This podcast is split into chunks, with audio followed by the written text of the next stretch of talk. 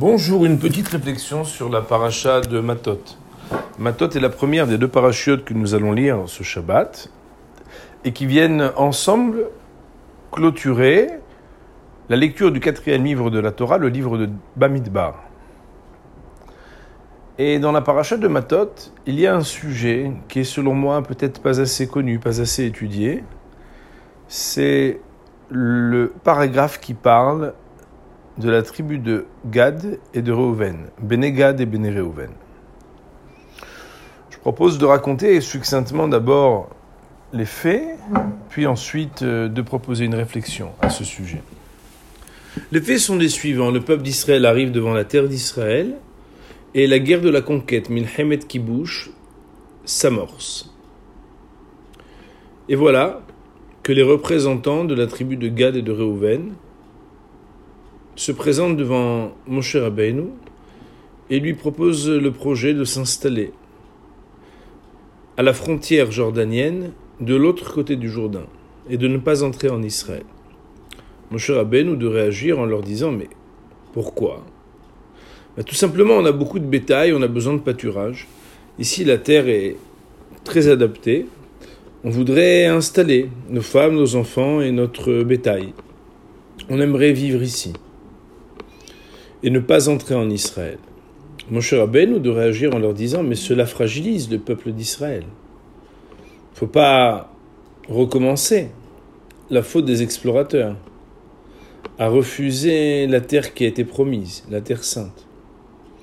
Et ces représentants de répondre, les représentants de la tribu de Gad et la tribu de Reuven de répondre à Moshe Rabbeinu, nous viendrons et accompagnerons le peuple pour la guerre de la conquête. Et nous ne reviendrons ici qu'après que la conquête soit terminée. Alors Moshe Rabbeinu d'accepter et de leur dire, ben alors pas de problème. Puisque vous accompagnez le peuple, vous pourrez vous installer en dehors des rêtes Israël. Et c'est comme ça que les choses se sont faites. Les Bnegad, les Réhouven sont venus, se sont battus sur le front, avec le peuple d'Israël. Et ensuite, ils se retournaient, retrouver leurs épouses, leurs enfants et leurs richesses, leur bétail, pour rester installés en dehors d'Israël. Cet épisode pose beaucoup de questions. Et d'ailleurs, c'est très intéressant puisqu'il y a une progression dans la manière avec laquelle les choses sont relatées. Tout d'abord, le commentaire du Rav Abrabanel qui fait remarquer que dans ce chapitre 32 du livre de Bamidbar, lorsqu'ils vont exprimer leurs souhaits, le nom de Dieu ne figure pas dans tout ce qu'ils vont dire. Vous pouvez l'observer. Il est écrit là-bas qu'ils ont demandé, voilà. Donc c'est tout au début. Miknera Reuven. Et là, nous avons de longs versets dans lesquels il n'y a pas le nom d'Hachem. Comme s'il manquait quelque chose de la spiritualité lorsque leur demande était une demande qui était matérielle. Plus encore, nos maîtres vont faire remarquer dans le Midrash que de manière absolument déplacée, dans le texte de la Torah, il est écrit que les Bnegad et Benereuven vont d'abord parler de leur bétail avant que de parler de leurs femmes et de leurs enfants. Dans le verset 16 de ce même chapitre, il est écrit Vayomru tson. Nous allons organiser des pâturages pour nos bêtes et construire des villes pour nos enfants. Et le message est clair, c'est comme ça que le Midrash le commente. Ils se sont d'abord préoccupés de leurs biens avant de se préoccuper de leur chair. Autrement dit, ce qui était important, c'est que matériellement, ils trouvent où s'installer. Moshe Rabbeinu, d'ailleurs, dans sa rétorque, utilise le nom à plusieurs reprises. Et visiblement, le message est passé. Les Bnegad et Bnereuven accompagnent le peuple d'Israël. Et non seulement ils participent à la guerre de conquête, mais le texte va raconter qu'ils sont restés sept années jusqu'à ce que le partage de l'héritage de la terre d'Israël soit terminé, alors qu'ils ne s'y étaient même pas engagés, tel que le texte nous le raconte. Ils retournent vivre de l'autre côté du Jourdain. Et dans le livre de Josué, donc un peu plus tard, on est donc au chapitre 22 du livre de Josué. Là-bas, le texte nous raconte que les Bnegad et Bnei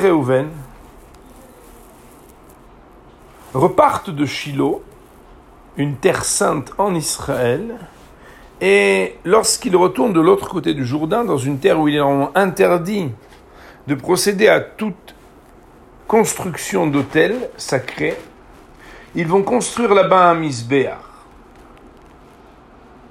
Et voilà que lorsque les enfants d'Israël entendent que ces tribus se sont permis de construire un misbéar, ils viennent en guerre contre Benegad et Bnereuven. Comment est-il possible? C'est une profanation du nom divin. La terre sainte est une terre sainte. Les terres qui ne le sont pas ne le sont pas.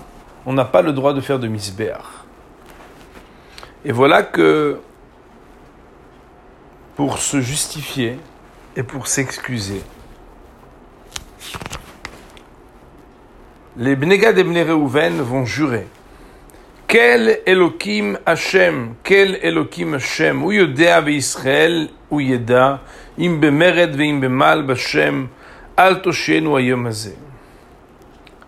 Ils utilisent trois noms d'Hashem, qui sont à la fois dans la création et dans le don de la Torah, pour exprimer que c'était juste par souci, par inquiétude, de penser qu'ils allaient moins se réaliser dans leur judaïsme en dehors d'Israël. Ils avaient voulu construire quelque chose, quelque chose de saint, quelque chose qui leur permettrait de se rapprocher d'Hachem. Nos Rachamim, en particulier le Rav Dessler, dans le deuxième volume de Mirta Meliaou, et à partir de la page 254, va explorer ce sujet et souligner que trop souvent, on peut se tromper à se dire qu'on est un meilleur juif en dehors d'Israël parce qu'on a des moyens, on vit avec une certaine aisance, on paye les impôts différemment et on s'organise socialement et professionnellement plus facilement. Et parfois, on refuse alors l'opportunité qui nous, est donnée d'entrer en Israël. Et c'est vrai parfois que lorsque l'on explore rationnellement les terres qui sont en dehors d'Israël, on peut se donner l'illusion que là-bas aussi on peut construire des hôtels saints, on peut s'organiser religieusement et socialement, et qu'on a plutôt intérêt à rester là où on est que d'entrer dans une terre plus difficile. Cette inquiétude, elle est marquée dans la Torah, mais elle est aussi reprochée par le Midrash. Nos maîtres vont nous dire que un pasouk de Michelet, des proverbes du roi Salomon, fait allusion au Bnegad Ebn Reuven. barishona harita Lorsqu'un héritage est précipité au départ, à la fin, en définitive, il ne trouve pas de bénédiction. Nos maîtres vont dire, hein, on parle ici de Benegad et Reuven. Au lieu que de se précipiter pour essayer de s'organiser, de s'installer en dehors d'Israël, on doit réfléchir à la spiritualité. Parfois, on pourrait penser plus à son bétail, à sa voiture, à son entreprise et à son argent qu'à ses propres enfants. L'éducation en Eretz Israël n'est pas facile, mais elle est vraie. Elle confronte à la vérité, à l'authenticité. La vie est beaucoup plus paisible en Hutzala Haaretz parce qu'elle a moins de passion, mais elle confronte toujours moins à la vérité et l'authenticité de la spiritualité. À chacun de vérifier s'il n'est pas en train de choisir une terre fertile, un bon pâturage pour ses acquis, et mettre euh, une priorité sur la matérialité de sa vie, se construisant des hôtels saints et des bâtiments en oubliant de se préoccuper de Tapam, l'éducation de ses enfants et l'avenir de toute cette jeunesse florissante qui, Bezrat Hashem, sera celle qui construira le Betamikdash Bimera Biaben Amen.